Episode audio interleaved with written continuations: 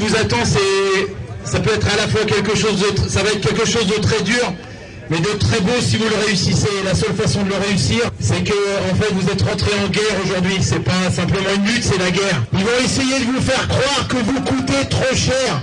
On vous explique que si vous êtes dehors, c'est à cause du coût du travail. Quelle belle blague Depuis quand les ouvriers coûtent de l'argent au patron et pas le capital, protéger le climat, et pas le capital, protéger le climat, et pas le capital, protéger le climat, et pas le capital. Le problème, c'est que euh, on a une, une politique qui est euh, décalée euh, sur ce qu'est la, la, la société réelle, quoi. Et, la société de la rue, la société du quartier, la société de la ville. Ouais, c'est sûr, j'ai fait passer des gens, mais moi, je m'en fous de leur loi. Enfin, c'est pas que je m'en fous de leur loi, c'est que je vais pas demander les papiers aux gens de savoir s'ils ont leurs papiers, ils ont pas leurs papiers. Si la loi, c'est ça, ben, il faut changer les lois, c'est tout, quoi. Allez, bonsoir, c'est les Régors. Chaque semaine, c'est l'école des Garrigues à Montpellier, Canal Sud à Toulouse, l'école des Garrigues à Saint-Giron et bien évidemment Radio Primitive où c'est... Non, les- Et bien sûr, non, l'école- la locale à Saint-Giron et bien évidemment Radio Primitive où cette émission est réalisée. Les Régors, une parole anarchiste communiste. Bonsoir. À force de répéter depuis des années la même chose, un jour ou l'autre, paf, la langue fourche, et c'est terrible. On va commencer cette émission, c'est pour ça que j'ai le sourire, par une bonne nouvelle. Effectivement, il y a, ça arrive dans nos émissions. Il y a des espoirs, effectivement, pour la lutte contre le fichage génétique. Alors, vous le savez, quand vous êtes euh, arrêté par la police pour quoi que ce soit, ou même que vous êtes témoin, on vous propose et on vous impose euh, tout simplement de vous prendre votre, empreinte génétique, l'ADN, pour la mettre dans le fameux fichier, euh, de fichier national automatisé des empreintes génétiques, le fameux FNAEG. C'est ainsi qu'il y a des gens qui refusent, ils ont bien raison de refuser, mais ça se terminait mal pour eux. La plupart du temps, ils étaient euh, condamnés par la justice et en plus, on leur reproposait après de, de, de donner encore leur ADN. C'était le truc perpétuel, c'est-à-dire que tu es condamné pour avoir refusé, et puis quand euh, ta condamnation est faite, ton amende est payée, c'était souvent une amende, mais il y a eu des peines de prison avec sursis, eh bien, on recommençait, de, la gendarmerie, c'était souvent son cas, euh, recommençait à proposer euh, le fichage. Alors là, il y a eu au mois de juin, un truc qui a étonné tout le monde, euh, un jugement de la Cour européenne euh, des droits de l'homme qui a finalement donné raison à un paysan basque. Alors ce paysan avait d'ailleurs participé en 2009 à un rassemblement organisé par un syndicat agricole basque et puis un groupement foncier agricole basque aussi. Il y avait une, une bousculade entre les gendarmes et les manifestants, et Jean-Michel avait été placé en garde à vue et condamné par le. C'est étonnant. Il avait été condamné par le tribunal correctionnel de Bayonne à deux mois de prison avec sursis pour violence. Et oui. Donc, à la demande du parquet, il avait été euh, convoqué pour se soumettre à un prélèvement biologique, ce qu'il avait refusé. On était donc en septembre 2009. Il a été condamné donc pour avoir refusé euh, euh, ce, euh, prélèvement à une amende de 500 euros par le tribunal de grande instance de Bayonne, puis ça a été confirmé par la cour d'appel de Pau, et enfin, la cour de cassation avait, reje- avait rejeté son pourvoi. Le 22 juin, donc euh, 2017, soit neuf ans après, oui, huit ans après, eh bien, la Cour européenne des droits de l'homme a estimé, même si elle ne conteste pas effectivement l'existence euh, du fichier, que le régime de conservation des profils génétiques, ça constitue une violation de l'article 8, droit au respect de la vie privée de la Convention européenne des droits de l'homme. En effet, ce régime n'offre pas de protection suffisante aux intéressés en raison de sa durée. Alors effectivement, la durée est, est terrible. 20 ans pour les personnes soupçonnées et 40 ans pour les personnes condamnées. Donc votre fichier, votre fichage, si vous n'êtes pas même pas condamné, ça va durer 20 ans. Et si vous êtes condamné, 40 ans. Et en plus, il n'y a pas de possibilité d'effacement. de ce profil génétique. Autant dire que ça reste toute votre vie. Et c'est ainsi que la Cour européenne a estimé qu'il y avait un déséquilibre entre les intérêts publics et privés. Alors c'est une décision favorable, est intéressante, puisque l'État français a été condamné à verser 3 000 euros aux paysans pour dommages moraux et 3 000 euros pour les frais de justice. Ça fait quand même 6 000 euros. Hein et ensuite, l'arrêt de la Cour européenne des droits de l'homme, ça va devoir contraindre l'État français à modifier sa législation en termes de conservation des empreintes génétiques. Donc voilà, mais il faut en profiter pour l'instant, puisque effectivement, ça fait jurisprudence. Et c'est ainsi que neuf jours après, ou sept, non, sept jours après, à Rennes, il y avait un militant qui passait en jugement pour avoir refusé aussi de donner son ADN et son avocat avait été au courant de cette histoire, l'avait sorti à la cour, qui a reconnu et, et finalement il a été blanchi pour avoir refusé cet ADN. Donc c'était un truc à savoir, il faut absolument que ça se sache. Quand il y a des personnes militants la plupart du temps qui ont des problèmes euh, de refus d'ADN et des ennuis avec la gendarmerie, j'en ai eu un au téléphone il y a peu de temps d'ailleurs, il faut absolument ne pas ne plus avoir peur parce qu'on a pour l'instant, on a pour l'instant effectivement une jurisprudence de la Cour européenne. Bon, ça ne durera pas puisqu'il semble que l'État français un jour ou l'autre va revenir sur ses 20 ans et 40 ans et va surtout revenir sur le fait que ce n'est pas effaçable. Voilà. Alors oui, il va falloir euh, regarder exactement ce qu'il y a dans cette euh, dans cette euh, décision de, de, la Cour européenne de justice pour voir quels sont les points. D'ici quelques semaines, voire quelques mois, on, on, peut largement imaginer que ça, ça va être. C'est disponible sur des tas de sites internet, mais il faut s'engouffrer. faut s'engouffrer. Moi, j'en ai trouvé un, c'est défense collective noblog.org c'est un truc euh, de, de, Rennes, je crois. Euh, c'est un blog de, de, Rennes, mais on peut trouver ça ailleurs. Hein. Bah, on peut trouver directement en tapant Cour européenne des droits de l'homme.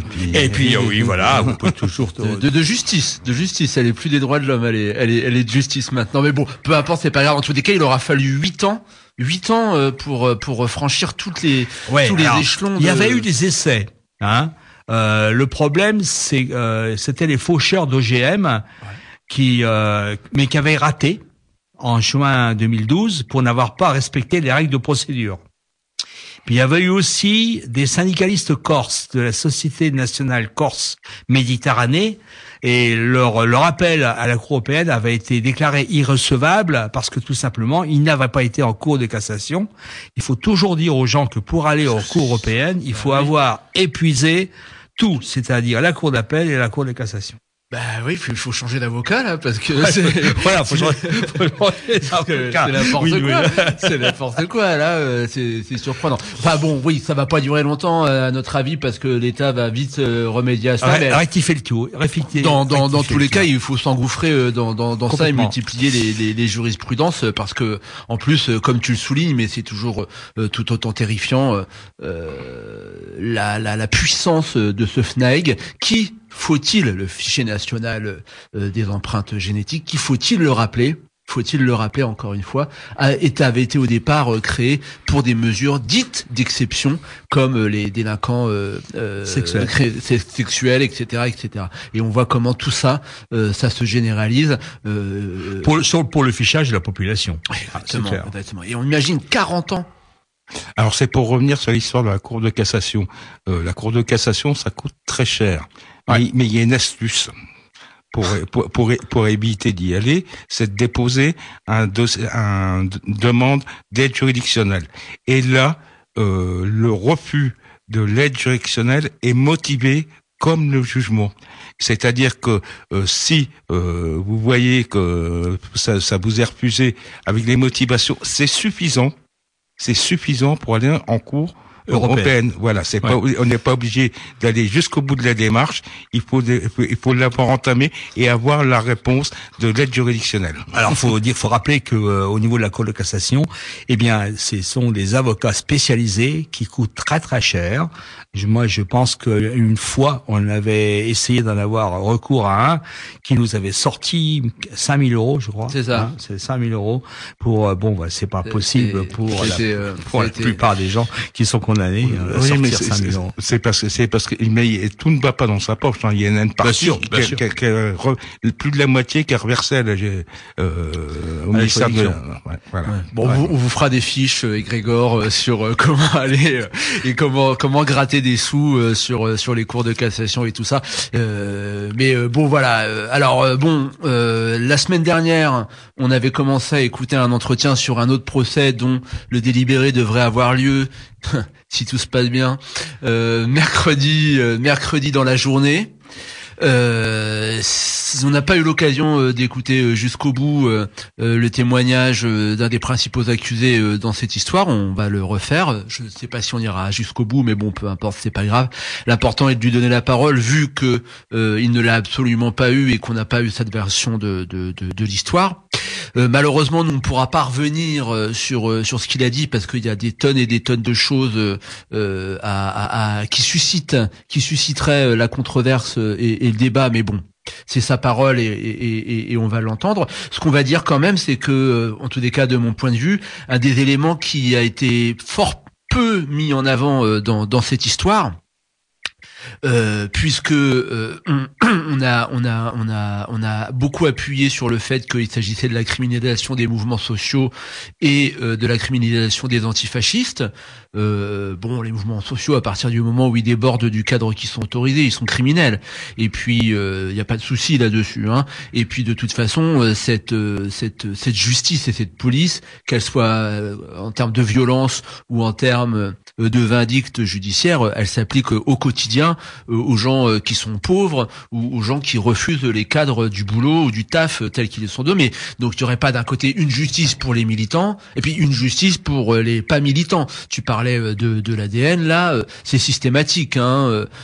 chaque fois que tu te fais gauler pour une connerie, ne serait-ce que pour une baston, n'importe quoi. Tu fais garde l'expérience tu, tu es en garde à vue, tu es ADN, voilà. Ah, Donc bon, voilà, ça c'est quand même quelque chose euh, qui est parfois euh, un peu euh, pénible dans le sens où on a une fabrication de martyrs tout fait pour la, la, la cause. Et une fois de plus ça crée des des, des, des, divisions, là où il ne devrait pas y en avoir. Et ça comment dire extrait euh, une question euh, judiciaire, d'une question sociale euh, qui malheureusement, quand on voit aujourd'hui l'état d'urgence et puis euh, les, les, gens qui sont concernés par cela, eh ben ça crée des divisions supplémentaires. Bon, c'est pas grave, on aura l'occasion d'en discuter. Moi, ce qui me semble être le plus important euh, dans, dans, dans, cette histoire, hormis évidemment, on l'a dit euh, la semaine dernière, euh, l'énormité des peines de prison euh, qui sont réclamées par rapport aux actes, hein, la, la, fabrication médiatique de, de l'image. On a abandonné d'un côté l'ultra gauche, on a ressorti un sujet antifa, etc., etc.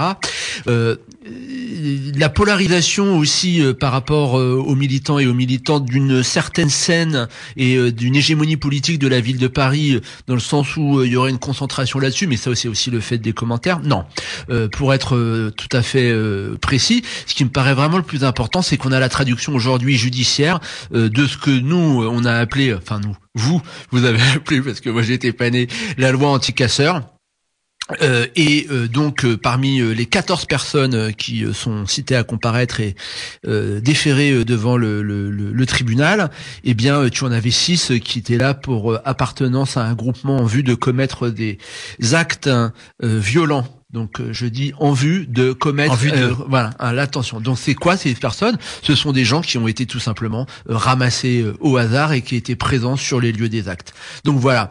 Et ça malheureusement comme il y a eu une armada d'avocats et un petit problème au niveau de la cohérence de la défense, c'est pas un jugement hein, que je suis en train de dire, il n'y a pas besoin de les juger, ils sont déjà jugés. mais c'est c'est une remarque, et eh ben on est un peu passé à côté quoi. Et si malheureusement euh, ça devenait être traduit en termes de, de, peine, là, il va commencer à y avoir des habituations qui vont être un peu... Euh, Complètement, là, c'est une jurisprudence dans l'autre sens. Voilà, c'est ça. Et alors là, euh, ça va commencer à devenir vraiment très très chaud pour notre matricule. Et il va falloir monter, monter, monter en cours des droits de l'homme, encore une fois. Espérons qu'il y aura un Jean-Michel qui pourra... qui pourra le faire pour casser ça parce que ça veut dire que euh, la prochaine étape ça va être la distance par rapport à l'acte.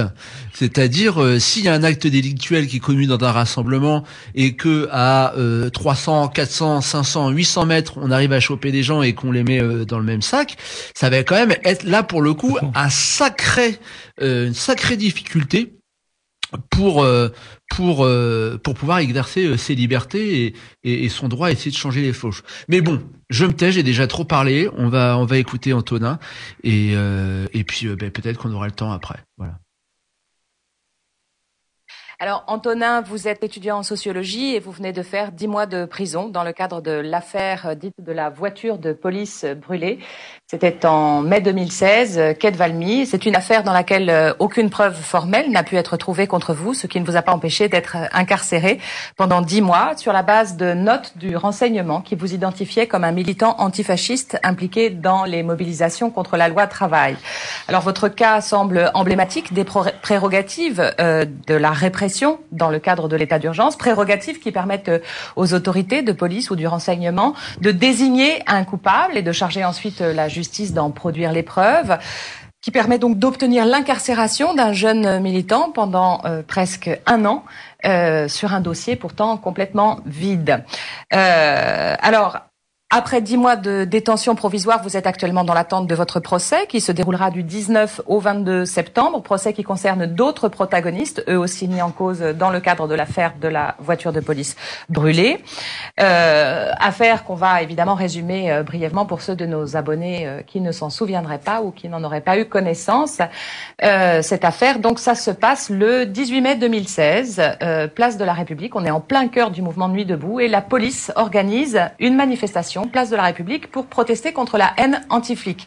Cette manifestation policière reçoit le soutien de nombreuses personnalités de la droite extrême et elle est perçue par les activistes de Nuit debout comme une provocation, euh, place de la République, sur la place forte de Nuit debout. Une provocation à laquelle s'oppose très vite une contre-manifestation euh, contre-manifestation euh, qui euh, essaie de s'installer place de la République, mais elle fait l'objet d'une interdiction de la préfecture trois quarts d'heure après son commencement. Se forme alors un cortège qui s'improvise, qui prend un, parcours adjacent par la rue Beaurepaire, puis par le quai de Valmy, et ce cortège de contre-manifestants croise euh, le parcours d'une voiture de police. La voiture est immobilisée par la foule, elle est prise à partie, certaines vitres du véhicule sont brisées et un projectile est lancé dans l'habitacle. Il s'agit d'un feu à main pour euh, bateau, un feu de détresse en fait, qui est plongé dans l'habitacle du véhicule, contraignant les policiers à quitter le véhicule. L'un des policiers est évacué, euh, accompagné par la foule. L'autre policier a une brève altercation avec l'un des manifestants. À l'issue euh, de cet événement, aucune blessure sérieuse n'est à déplorer, ce qui n'empêchera pas les autorités de monter cette affaire en épingle, puisque quelques minutes après les faits, les syndicats de police parlent d'une tentative d'assassinat et le gouvernement promet des sanctions exemplaire, sanction exemplaire dont votre incarcération euh, semble être une traduction éloquente, puisque donc quelques heures après les faits, euh, vous êtes arrêté euh, à votre domicile par la police. Alors, première question, pourquoi ça tombe sur vous? Pourquoi ça tombe sur moi ou enfin plutôt sur nous puisque initialement on est quatre personnes interpellées quelques heures après les faits. Euh, ça tombe sur nous parce que on est au beau milieu d'un mouvement euh, conflictuel euh, radical et qui se prolonge dans la durée au milieu du printemps 2016, qui est le mouvement contre la loi travail. un mouvement qui déborde la plupart des cadres existants et un mouvement qui était inattendu de la part de ceux qui y participent, mais aussi de la part de ceux qui, qui gouvernaient à l'époque et qui faisaient passer la loi travail. Et euh, à l'intérieur de ce mouvement, euh, s'organisaient euh, différentes franges de la jeunesse au sein de différentes franges du mouvement d'ailleurs, et s'organiser justement en confrontation directe avec différents différentes institutions, différents types de domination qui dépassaient. ce que je veux dire par là, c'est que ça dépassait de loin le cadre de la, de la loi travail. Mmh.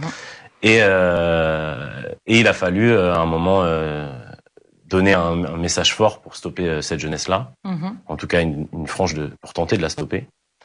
Et euh, le, le, gouvernement, la, enfin plutôt le, pouvoir exécutif, oui, la préfecture de police de Paris, euh, a distribué euh, des dizaines et des dizaines d'interdictions de manifester quelques jours avant, deux jours avant le 18 mai, le 16 mai du coup, mhm. concernant les manifestations du 17 et du 18 mai, pour tenter justement de stopper les, une certaine partie de la jeunesse en espérant mhm. aussi endiguer la, les violences dans les manifestations, ce qui est ce fameux mythe de arrêter des petits groupes organisateurs dans des actions de masse euh, largement spontanées. Mhm.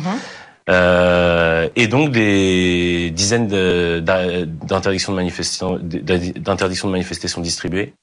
Et ces interdictions de manifester euh, vont être en fait euh, portées face à la justice. C'est-à-dire mhm. qu'on va mobiliser des, des avocats pour les porter face à la justice. Mais donc, euh, dans, dans l'immédiat, c'est-à-dire que ces interdictions, elles tombent le 16 et vous les portez immédiatement, vous protestez contre le tribunal administratif Elles tombent le 16 et le 17, on est devant les tribunaux. Le lendemain, on est devant les tribunaux avec des avocats et avec euh, des camarades qui, tout comme moi, et euh, deux autres personnes qui ont été également arrêtées dans le cadre de cette affaire, décidons de la porter devant les tribunaux.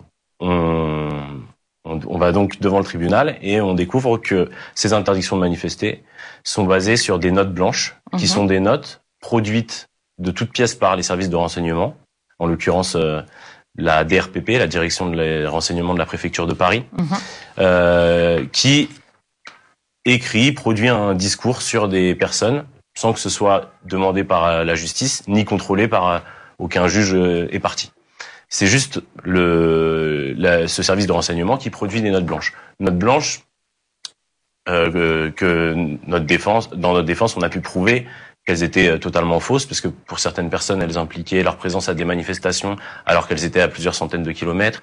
Pour d'autres, des arrestations. En, en, le prouvant avec des visas et des billets d'avion, c'est vraiment rocambolesque. qu'on a l'impression que c'est des pieds nickelés qui font du renseignement, qui inventent, qui affabulent complètement, euh, qui, qui, qui, qui, veulent croire euh, ou faire croire à une présence d'un manifestant à un endroit, alors que à ce, à ce moment-là, le manifestant peut prouver qu'il était à l'étranger avec des visas et des billets d'avion. Hein. Mm. C'est un des éléments du dossier qui est comme ça.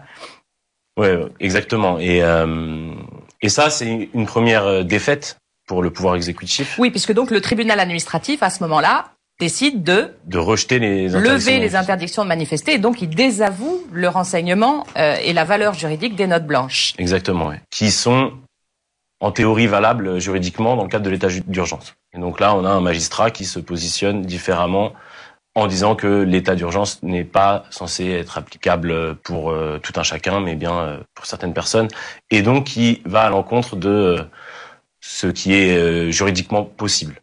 ce qui se passe donc par la suite, c'est que les personnes présentes et qui, ont présenté ce recours vont en manifestation, la manifestation du 17, puis le lendemain, la manifestation du 18, dont vous avez déjà parlé, sur laquelle on reviendra peut-être dans les détails, euh, participe à cette manifestation, manifestation pendant laquelle effectivement cette voiture de police est prise à partie par la foule et, euh, et prend feu.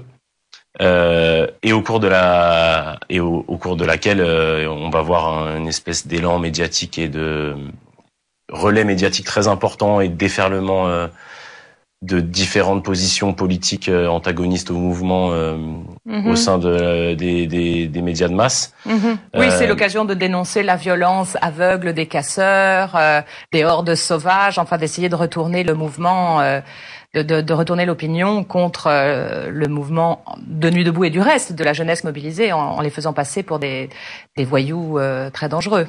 Oui, comme vous, comme vous l'avez dit, c'est l'occasion justement de décrédibiliser le mouvement social dans son ensemble mhm. et pas uniquement certaines franges euh, du mouvement. Donc mhm. cette occasion, elle est reprise et euh, de fil en aiguille, avec les pressions des syndicats de police et avec euh, cette espèce de déferlement dont on parlait à l'instant, il y a une affaire qui se monte. Il y a une procédure qui se monte dans les heures qui suivent, dans la mhm. panique, une procédure criminelle pour des chefs d'inculpation de tentatives d'homicide volontaire et d'association de, malfaiteurs. Mhm. Et euh, dans les heures qui suivent, moi et quatre, trois autres personnes, on va être interpellés. Les, autres personnes étaient elles aussi concernées par les interdictions de manifester qui ont été levées par le tribunal administratif? Sur ces, sur ces quatre premières personnes, puisqu'il y en a d'autres par la suite qui ont une histoire totalement différente, sur ces quatre premières personnes, trois d'entre elles étaient effectivement concernées par ces interdictions de manifester. Ça ressemble un peu, euh, pardon de plaquer une interprétation, à une forme de représailles de la part du renseignement, des services de renseignement, qui seraient extrêmement vexés d'avoir vu leur note blanche désavouée par le tribunal administratif et qui pourraient s'être dit on va les choper cela. Ah ils ont ils ont fait tomber notre euh, notre interdiction de manifester. Eh ben ils vont payer on va leur mettre sur le dos euh, l'affaire de la voiture de police brûlée, on va faire une grosse accusation pour euh, tentative d'homicide. Enfin, on pourrait penser à une forme de représailles d'un service de renseignement vexé d'avoir été désavoué. Ouais, tout à fait. Je pense d'ailleurs même que c'est les, les prémices d'une forme de vengeance d'État qui va se prolonger sur toute la suite de, de l'affaire. Mais euh, c'est effectivement la, façon dont, dont on peut voir les choses, dans la mesure où ces notes blanches euh, elles sont produites par euh, ce service de renseignement qui est la DRPP, mhm. qui avait produit le, ce renseignement qui avait ces notes blanches qui ont donc échoué euh, à porter des interdictions de manifester. Et euh, cette forme justement de de contre-coup, de revanche ou de, de, vengeance justement de la part de ce service de, de police et de la, du pouvoir exécutif, justement en l'occurrence, elle se prolonge aussi euh, dans la structure de dans la structure de, du dossier. C'est-à-dire mhm. que vous disiez tout à l'heure sans preuve formelle, effectivement, oui, c'est sans preuve formelle dans la mesure où nous, notre euh, notre arrestation aux quatre, aux quatre euh, personnes initialement arrêtées, elle se base donc sur un renseignement anonyme délivré à ce service de renseignement, la DRPP, qui s'appuie sur les mêmes notes blanches qui ont été utilisées la veille mhm. face au tribunal. Et qui ont donc été désavouées. Et qui permettent notre interpellation. Seulement, voilà, c'est quelque chose qui est quand même très insuffisant pour pouvoir garder des personnes en garde à vue. Et un peu moins de 24 heures plus, tard, une première, euh, un premier élément de preuve, si on, si on, peut dire ça comme ça, est déposé au, au, au, commissariat de police à la deuxième DPJ, mhm. où on est euh, gardé à vue. Et euh, cet élément de preuve, c'est un témoignage anonyme qui vient incriminer spécifiquement les quatre personnes que nous sommes déjà présente en, en garde à vue. Et ce témoignage anonyme, qui est déposé donc 24 heures après notre, notre arrestation, va s'avérer par la suite, euh, à la suite d'une erreur euh, de la juge d'instruction, ou en tout cas d'un de, de, de, des systèmes de d'individus euh, proches de la justice, on ne sait pas mhm. exactement qui, que euh, un procès verbal va être laissé par une adversance dans le dossier. Procès Révélant l'identité c'est ça? C'est ça, l'identité du témoin anonyme qui s'avère être un policier des services de renseignement et en plus du même service de renseignement, la DRPP, qui a produit les notes blanches. Et donc, voilà sur quoi se base initialement le dossier. Sur euh, un renseignement, puis sur un renseignement anonyme, des notes blanches. Et en fait, là, on voit bien qu'il y a une stratégie euh, de la part de la police qui ont créé des, des coupables vidéo, mhm. clairement, qui ont créé des éléments de preuve, mhm. falsifié différentes euh, notes, en l'occurrence les, les, notes branches, pour créer des, des coupables idéaux à servir à la justice, qui par la suite aura le travail de produire le récit, qui est ce qui est normalement la tâche des services de, de, de police. Mhm. Et ça, je pense que c'est essentiel justement pour comprendre cette affaire que nous par la suite on a appelé une enquête à l'envers, dans la mesure où on est parti d'abord de coupables pour remonter vers des preuves, alors que en théorie, dans les affaires plus traditionnelles, on part de preuves, mm-hmm. on part d'indices pour arriver à des preuves et, remonter vers des coupables. Ouais, ouais. Donc, raison pour laquelle on peut on peut dire qu'il n'y a pas de preuve euh, en réalité dans cette affaire qui vous incrimine personnellement, puisque la seule preuve entre guillemets qui vous incrimine, c'est ce témoignage donc d'un euh, policier en fait qui qui aurait été infiltré euh, d'après son témoignage, en fait, c'est un flic infiltré dans les mobilisations euh, plus ou moins spontanées et qui prétend faire un récit très très détaillé de ce qu'il a vu sur place. Apparemment, il aurait été sur place et il prétend reconnaître euh, tel et tel individu, donc vous, les uns et les autres incriminés dans cette affaire, et il prétend donner une description extrêmement précise des gestes et même de détails vestimentaires des uns et des autres. Et c'est sur cette base-là, finalement, que ce, ce, seul témoignage que vous allez faire dix euh, donc euh, dix mois de prison. J'imagine que évidemment vous déposez des recours. Enfin, je sais pas comment ça s'appelle en vocabulaire juridique. Vous essayez de d'obtenir la levée de cette détention provisoire. Ouais, alors c'est encore plus compliqué que ça. C'est euh, je suis avec quatre personnes initialement, dont mon petit frère et deux camarades. on se retrouve tous en détention. Dans un premier temps, dans une espèce de de sas d'attente, on va dire, dire qui est, euh, j'ai plus le nom juridique en tête, mais on doit être présenté à un juge des libertés, de la mhm. détention et des, de la liberté, un JLD. Mhm. Euh, et au lieu d'être présenté directement euh, face au juge, nos avocats décident de laisser retomber un peu la pression et mhm. d'attendre trois jours pour qu'on soit présenté. Ça veut dire qu'on va tous être envoyés en prison pendant trois jours. Mais ça, c'est la démarche de vos avocats, pour le coup. C'est la démarche de nos avocats. On est envoyé en prison pendant, sur demande de la juge d'instruction. On est envoyé en prison pendant trois jours avant de voir la, la, la, fameuse JLD. Et quand on arrive euh, face à cette euh, JLD, la première décision, c'est qu'elle garde mon petit frère en détention provisoire mhm. et qu'elle me libère moi et les deux autres camarades.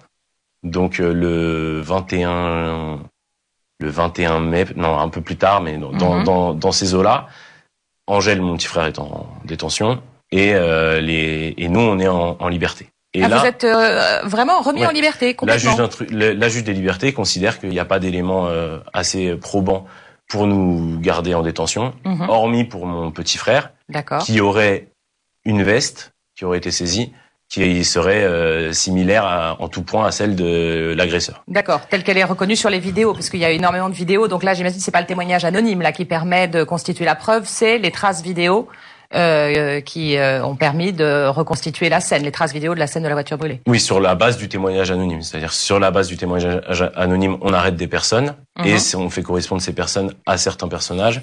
Euh, à la suite en analysant les, les vidéos. D'accord. Et donc là, on se retrouve à, à trois en liberté et euh, mon petit frère en détention. On va tous faire appel, enfin, nous, on va pas faire appel de la décision, mais le parquet va évidemment faire immédiatement appel de la décision de remise en liberté pour les trois premières personnes. Alors, faut rappeler, c'est quoi le parquet? Qu'est-ce que qu'est-ce que représente le parquet euh, dans le système euh, juridique? Il est sous quelle tutelle bah, le parquet, c'est l'État, tout simplement. Mhm. C'est-à-dire que le parquet, c'est le représentant immédiat et officiel de l'État au sein de l'institution judiciaire. Et euh, le parquet, qui est représenté par des, des, des procureurs, euh, demande des, des peines, euh, réclame euh, que justice soit faite euh, au nom de l'État.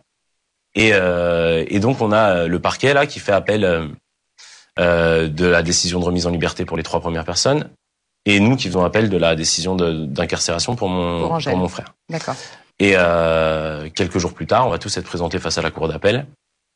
Donc moi, je vais m'y rendre libre et, euh, et ben, je ressortirai pas. D'accord. La cour d'appel prendra la décision de maintenir mon petit frère en détention, qui restera pendant 42 jours en, prison, mm et de me replacer euh, derrière les, les barreaux mm euh, à Fleury-Mérogis, où je resterai pendant 10 mois. Euh, 10 mois pendant lesquels, justement, il y a une bataille judiciaire qui va s'engager, dans la mesure où on avait déjà une juge qui avait dit bah non, il n'y a pas d'éléments probants, il n'y a pas assez d'éléments pour le mettre en prison, c'est pas possible de détruire la vie d'un jeune garçon euh, juste parce qu'on a un témoignage qui l'implique dans des dans des dans des faits et pas de preuves à l'appui.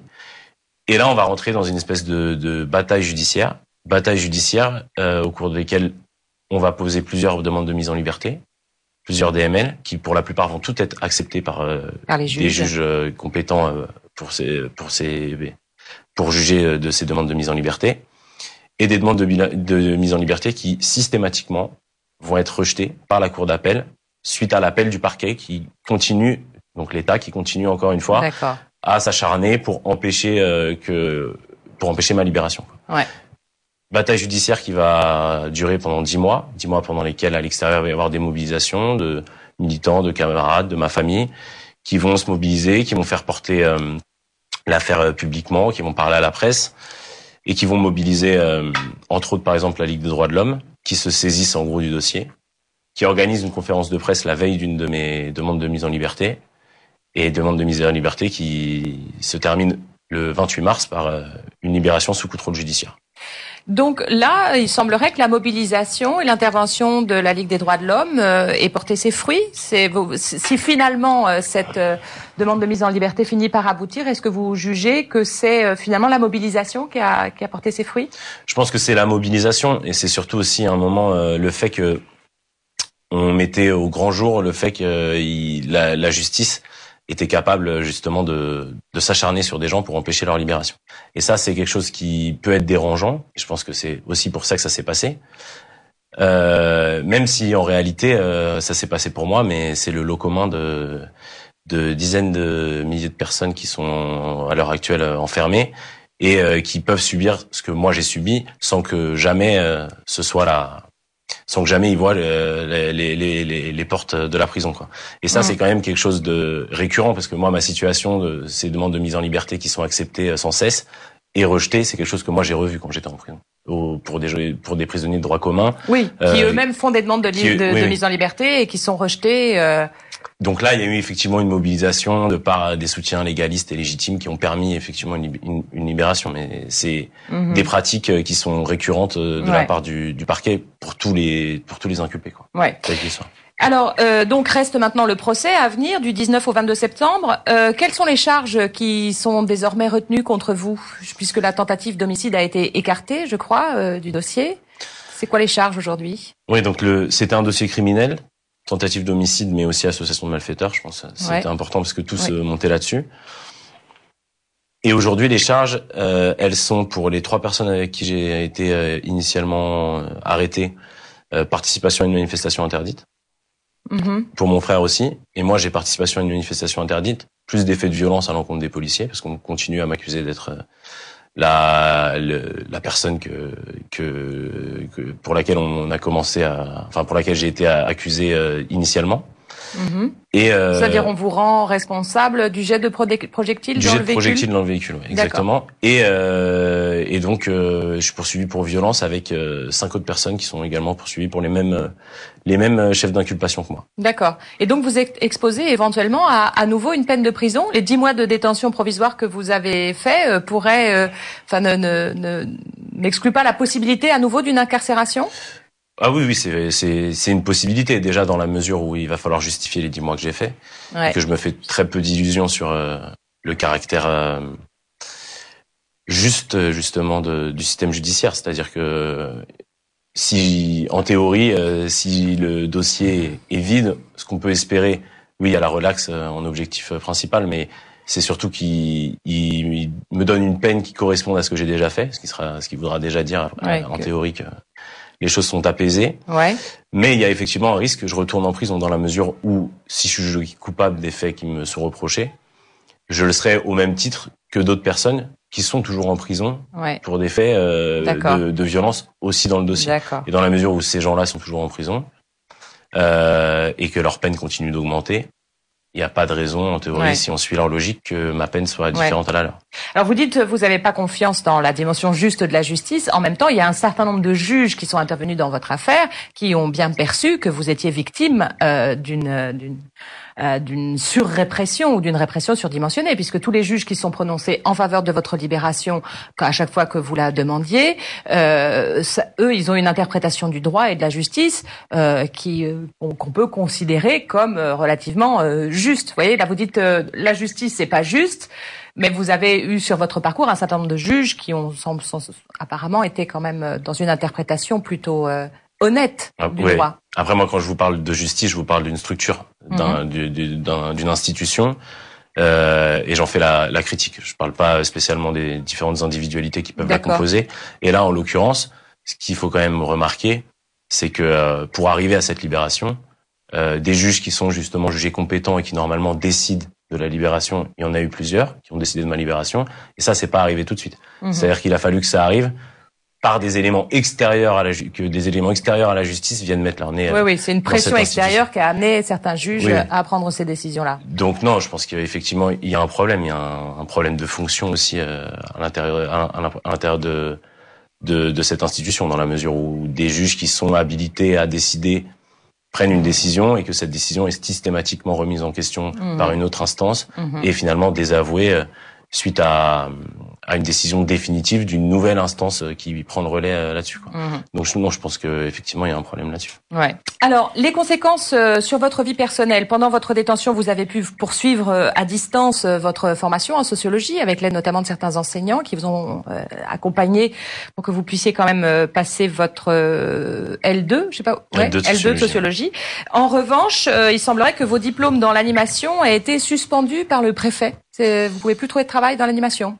Par, par, le préfet, euh, je sais, je, je sais pas directement, mais en tout cas, quand je postule, euh, je travaille dans l'animation.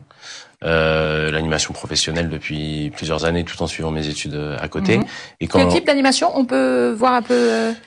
Vous intervenez dans quel type de oui, j'étais J'étais coordinateur euh, et animateur euh, d'une d'une section enfance et jeunesse dans une association qui s'occupe de jeunes primo arrivants qui viennent d'arriver sur euh, le territoire mhm. Et euh, de l'animation euh, plus standard dans les centres de loisirs le, le, le, mercredi. D'accord. Et évidemment à la suite de, de mon incarcération, j'ai été contraint d'arrêter de travailler. Et quand j'ai cherché à reprendre euh, ce travail, euh, les différentes personnes à qui j'ai fait face m'ont dit que j'avais été mis sur liste rouge. C'est le terme qu'elles ont employé, liste rouge. Je, je, il c'était pas possible de, de que à, l'heure actuelle mon diplôme dans l'animation n'était pas valide. Quand j'ai présenté mon Bafa, on m'a dit que c'était pas possible de travailler dans ces conditions.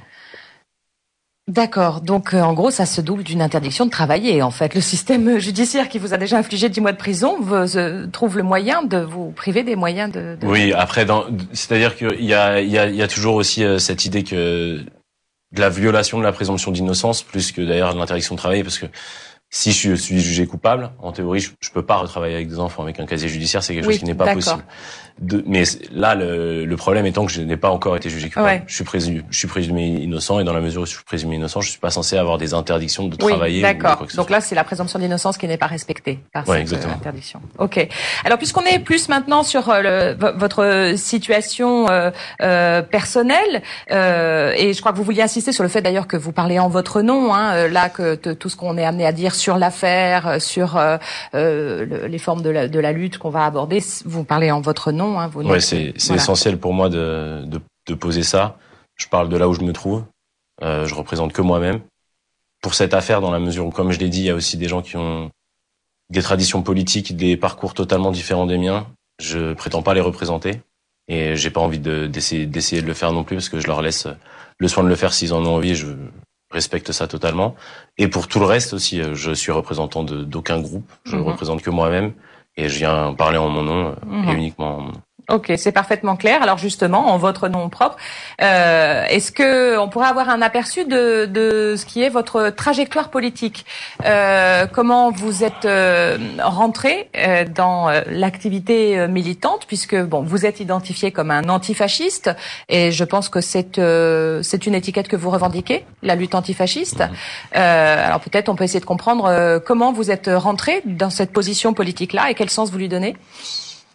Alors moi déjà, je suis rentré euh, comme beaucoup de jeunes, euh, comme beaucoup de jeunes euh, qui arrivent dans des traditions politiques et militantes, par un mouvement qui était celui du mouvement contre les retraites. À l'époque, j'étais en seconde. Et il y a eu un mouvement de moins grande importance, on va dire, mais qui a mobilisé aussi beaucoup de lycéens à travers des blocus de lycées, à travers des mobilisations étudiantes et syndicales. C'est quelle année ça, du coup? 2010. 2010, le mouvement de 2010, d'accord le mouvement des retraites. Et donc, on a des euh, lycéens mobilisés sur la question des retraites. Bah oui, on a des lycéens mobilisés sur la question des retraites. Dans la mesure où ça concerne leur avenir, oui, ils se mobilisent aussi là-dessus. Hein. Mm-hmm. Et, euh, et qu'en général, la précarisation de la vie euh, de tous euh, concerne tous et à tout âge. Donc, oui, c'était, il y avait, il y avait des lycéens mobilisés, moins qu'il y en a eu sur le mouvement pour la loi travail. Ouais. les lycéens ne travaillent pas non plus, mais en tout cas, ça va les concerner. C'est plus proche comme échéance. euh, il, il, y en a eu moins. Moi, je suis rentré, je suis rentré là-dedans et par la suite, euh, je me suis euh, construit et j'ai avancé au sein d'une génération d'antifascistes euh, bien particulière qui a, on va dire, évolué et s'est construite au, après les années 2010, 2011, 2012. une génération d'antifascistes qui s'organise principalement contre des groupes d'extrême droite euh, pour refuser de leur laisser la rue à un moment où euh, il se passe euh, des vraies violences et des vraies tentatives d'organisation de la part de groupuscules d'extrême droite dans les rues de Paris. 2010 sont des années où, enfin les années 2010 sont des années où il y a une activité de l'extrême droite dans la rue. Oui, effectivement, bah, un, un, exemple marquant et marquant justement pour notre génération euh, d'antifascistes et la séquence euh, dans laquelle on, on se trouve, c'est euh, les conflits entre la tribune Auteuil du Parc des Princes et la, tribune Boulogne. une tribune qui est celle de Boulogne qui se définit comme blanche et nationaliste, et une autre qui est la tribune d'Auteuil qui se définit elle-même comme cosmopolite et fière.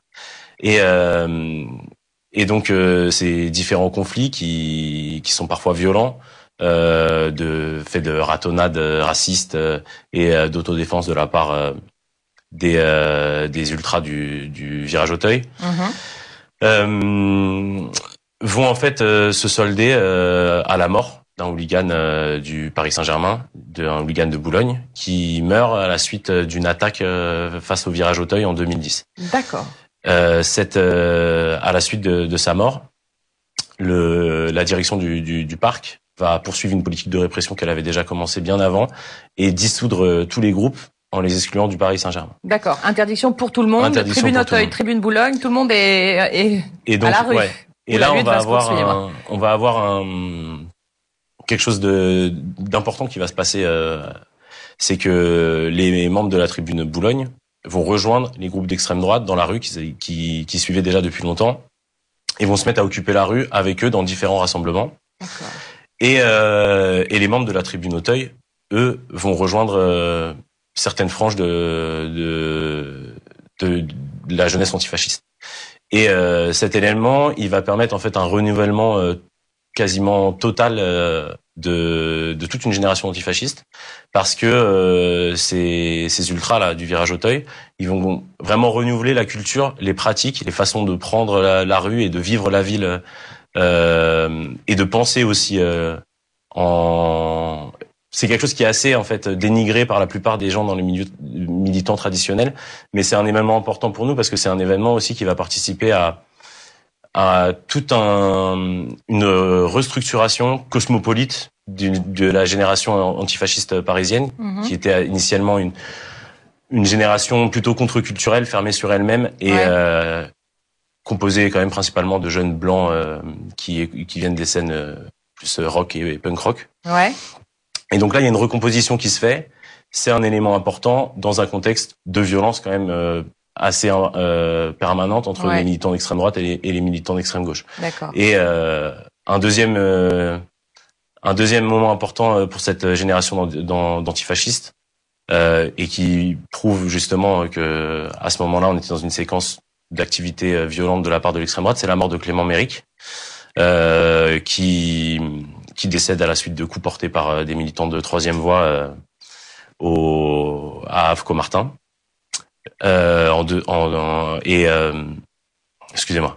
Et, Pas de problème. Euh, et après, après sa mort, il y a une une nécessité en fait pour cette génération d'antifascistes de s'organiser face à une vague de calomnie qui grandit dans la presse euh, et qui met en fait les antifascistes sur le devant de la scène, alors que c'est des militants qui sont pas habitués forcément à être présents face euh, aux médias. Mais quelle calomnie sur les antifascistes Sur euh, notamment sur la mort de Clément, que euh, Clément est mort parce qu'il aurait agressé les militants d'extrême droite, chose que l'enquête va prouver après. On va être.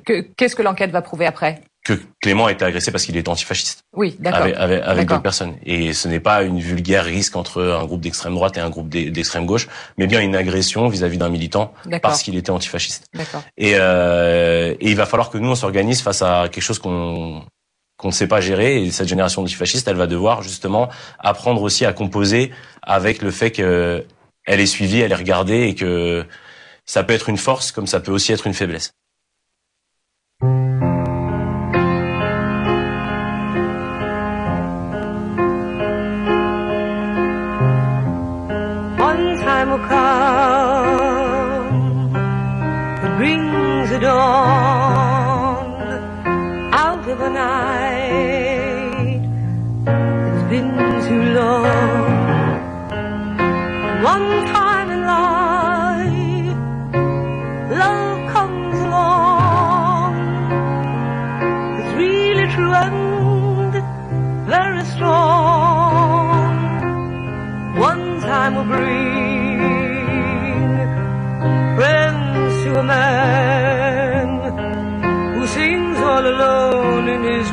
慢慢。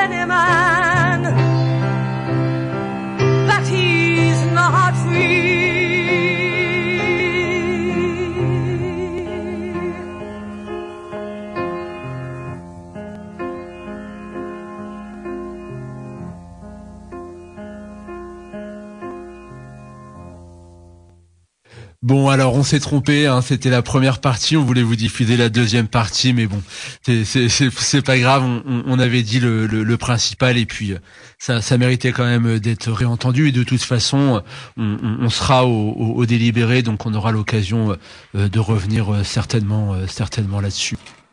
Alors, euh, euh, je ne sais pas s'il y, a, y a quelque chose euh, à signifier euh, particulièrement dans les quelques minutes qui nous restent.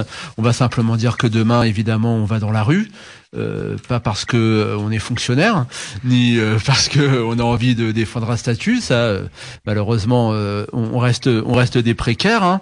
euh, mais on va quand même euh, aller dans la rue parce que euh, c'est des moments où on peut se retrouver pour essayer d'influencer sur les choses et puis euh, au moins euh, observer et- partager euh, un, moment euh, différent euh, du quotidien avec d'autres personnes, continuer à discuter, affirmer une présence et puis aussi bah, faire que les choses ne se passent pas comme elles devraient se passer normalement et que plus il y a de monde dans la rue demain, même si visiblement nos amis les syndicats qui ne sont toujours nos amis et qui ne nous ont jamais trahis comme vous le savez bien, euh, on semble pas décidé euh, à vendre chèrement notre peau donc euh, si on veut, si on veut défendre quelque chose, il va falloir qu'on le fasse vraiment nous-mêmes quoi. Euh, si on peut faire aussi un petit teaser euh, pour les prochaines émissions, euh, euh, on vous a parlé à moult reprises euh, de l'initiative qu'on avait eue il y a 15 jours avec les mineurs étrangers isolés. on vous diffusera de larges extraits de, de, de, de, ce week-end, hein, de, ce samedi après-midi au cours des prochaines semaines de, de l'égrégore. Ça, vous pouvez compter. Et puis, euh, moi, je l'annonce aussi à mes camarades. J'espère qu'on aura l'occasion aussi euh, euh, de, faire une émission et, d'avoir quelque chose, des gens qui nous parleront de, de- de la Catalogne et euh, de ce qui se passe depuis euh, ces quelques semaines où euh, une fois de plus malheureusement c'est pas avec les informations que vous avez que vous pouvez forcément comprendre les dynamiques qui sont à l'œuvre dans le pays catalan et pourquoi et comment on en arrive à cette situation de tension. Si je vous vends ça rapidement, je vous dis que les Catalans sont des gros bourgeois qui ne veulent pas payer pour les Andalous, les Extrémaduriens, etc., etc. C'est un peu simpliste C'est un euh, peu comme euh, comme comme vision des choses. Euh, euh, la Catalogne et la constitution de l'État euh, national espagnol est une très longue histoire qui s'est imposée militairement, hein, évidemment, et euh, bien évidemment que cette histoire euh, récente a euh, beaucoup de liens avec euh, ce qui s'est passé il y a 40 ans et l'arrivée euh, de Juan Carlos et euh, la fin du franquisme. Il faut euh, encore euh, le dire, hein, ici, euh, les choses ne sont pas arrivées telles qu'elles sont. Il y a eu des organisations qui se sont battues, il y a eu des luttes très très fortes en Catalogne. Il y a d'ailleurs un des éléments du parti catalan aujourd'hui qui est issu d'une organisation de lutte armée, hein, qui s'appelle qui s'appelle Terra Libre, qui a exercé, qui a eu une activité jusque dans les années 90. Euh, faut quand même le dire que les choses ne se sont pas passées comme ça et qu'un certain nombre de forces politiques, notamment issus euh, de la gauche républicaine et de la gauche catalane, n'ont jamais accepté, euh, contrairement aux deux principaux partis, euh, le PSOE et le Parti communiste également, mais évidemment le Parti populaire, ce qu'on a appelé la transition, pour eux ils ont appelé la transaction démocratique des années 70. Enfin voilà, c'est des choses qui sont beaucoup plus larges, beaucoup plus longues, beaucoup plus souterraines et qui interrogent fondamentalement la nature de l'État espagnol où on voit que les vieux réflexes euh, reviennent à une à une vitesse euh, euh, assez incroyable. cet autoritarisme, ce post-fascisme, puisqu'on peut dire le franquisme était une sorte de fascisme et on voit à quel point les vieilles habitudes sont sont présentes et et bien évidemment pour vous dire puisque même ce ce, ce, ce cette vieille baderne jacobine et euh, nationale républicaine de Mélenchon a été obligée de dire que ça se passait pas comme ça, c'est que donc il doit bien y avoir anguille sous roche quoi. Donc bon, euh, on va pas peut pas entrer dans le détail là, euh, mais euh, mais on, aura, l'occasion de, de, revenir là-dessus parce que c'est aussi extrêmement intéressant par rapport justement à tout ce qui se passe comme dynamique à la fois en Espagne et, et en Europe. Voilà. Euh, quelque chose, peut-être une bonne nouvelle pour non? Non, si ce n'est que si euh, il y a de nouveau des mobilisations de travailleurs sans papier. Il y en a une euh, le 6 octobre, vendredi dernier, au ministère du Travail. Il y avait quand même plusieurs centaines de personnes, de travailleurs, donc, qui euh, demandaient leur régularisation. Euh, il s'estime des esclaves de temps moderne qui demandent donc à Macron, au gouvernement Macron, bah, de leur donner des papiers. C'est les gens qui bossent. Euh, et qui se sont fait exploiter et qui euh, ont toujours été sans papier. Alors comme je le disais récemment à quelqu'un, il y a un nouveau pouvoir en France et à chaque fois qu'il y a un nouveau pouvoir, il y a de toute façon des, une nouvelle loi répressive qui va arriver et en contrepartie, on aura certainement une circulaire qui euh, essaiera de régler euh, quelques petits problèmes à, pour faire en sorte que la marmite euh, des travailleurs sans papier n'éclate pas trop. Et voilà, donc euh, je pense qu'on y reviendra dans nos prochaines émissions.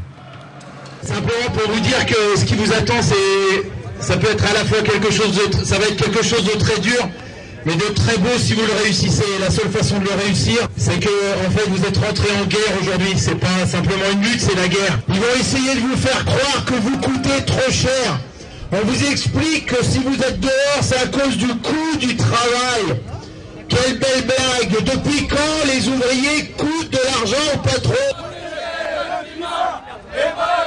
Et pas le capital, protéger le climat, et pas le capital, protéger le climat, et pas le capital, protéger le climat, et pas le capital. Le problème, c'est que euh, on a une, une, politique qui est euh, décalée euh, sur ce qu'est la, la, la, société réelle, quoi. Et, enfin, la société de la rue, la société du quartier, la société de la ville. Ouais, c'est sûr, j'ai fait passer des gens, mais moi, je m'en fous leur loi. Enfin, c'est pas que je m'en fous leur loi, c'est que je vais pas demander les papiers aux gens de savoir s'ils ont leurs papiers, ils ont pas leurs papiers. Si la loi, c'est ça, ben, il faut changer les lois, puis c'est tout, quoi. Allez, c'était donc les chaque semaine sur l'écho des Garrigues Montpellier, Canal Sud à Toulouse, la locale à Saint-Giron et bien évidemment Radio Primitive sur Reims où cette émission est réalisée. Vous pouvez retrouver nos émissions sur le blog Le Chat Noir 51 et sur le site oclibertaire.l'autre.net.